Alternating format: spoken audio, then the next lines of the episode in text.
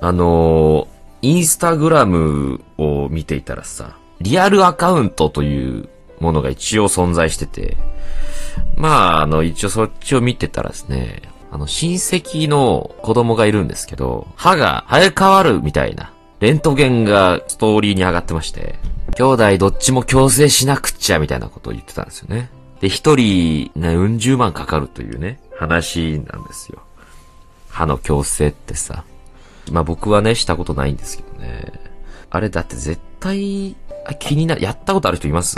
絶対気になるよね。歯になんかずっとついてるぞという感覚。はいって。そんな元気に。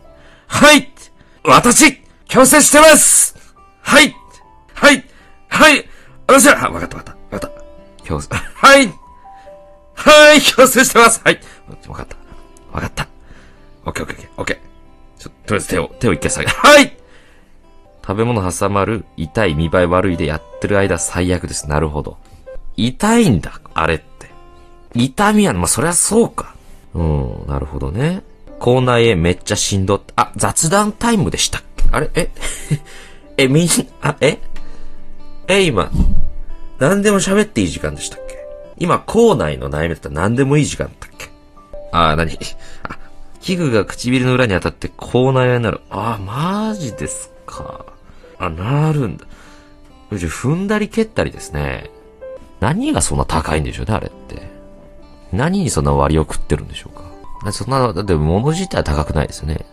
技術量みたいなものがすごい高いだろうな、あれはだから。でも、ね、一回つけちゃえば、もうだってずっとフリーでしょ、お医者さんは。結構ボロ儲けな気がしませんかあれ？定期的にワイヤー締めますうん。ワイヤー締めるなんて人件費でもね。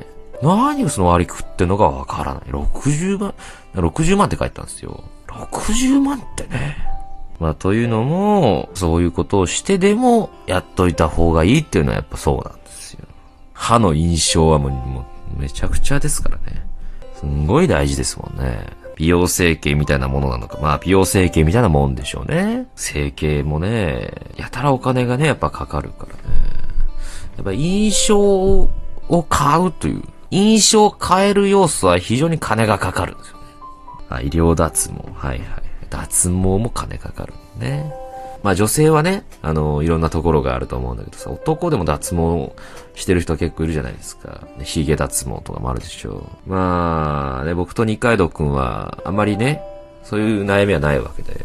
まあ、そういう意味では非常にこう、そこはもう、かなり当たりだなって、うん、ちょっと言葉選ばずに言うと、当たったって当たったな、体当たりの体引いたってやっぱ思いますよね。そういうので苦労されてる方見ると、心から寄り添えなくて申し訳ないんだけど、ただ、そういう、なんか苦労してる人の話を聞いて、理解は深めたいなとは思いますよね。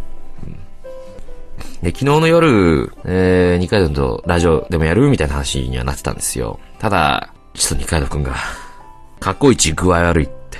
あいつ、もう戻ってこれないのかもしんない。いや、ちょっとこれは深刻な後遺症っていうかコロナをさ、軽んじたらこんなことになっちゃうんだって思いましたよ。まあ、で、僕はね、後遺症がなかったから、当たりだなーってやっぱ思いましたね。うん。当たったー当たりの体って思いました。ちょっと、あの、言葉選ばないで言うと。あ、あ、え、選んだ方がいいこの場合は。え、二階堂さんが外れてる。まあ、外れでしょうね、コロナ、コロナくじで言ったら。コロナくじで言ったら明らかに外れでしょ、二階堂くんは。僕もだってコロナかかったんだからね。で、最初あの、僕のコロナは本当に喉がさ、喉がもうがっつり痛くて、二階堂なんか案外スーッと治って、おいおいおい、俺の、俺のこれやばいぞと。大変だえ無理だもう終わりだって、あの頃は思ってましたが、二階堂くんの方がとんでもないの。あれを思い出したわ。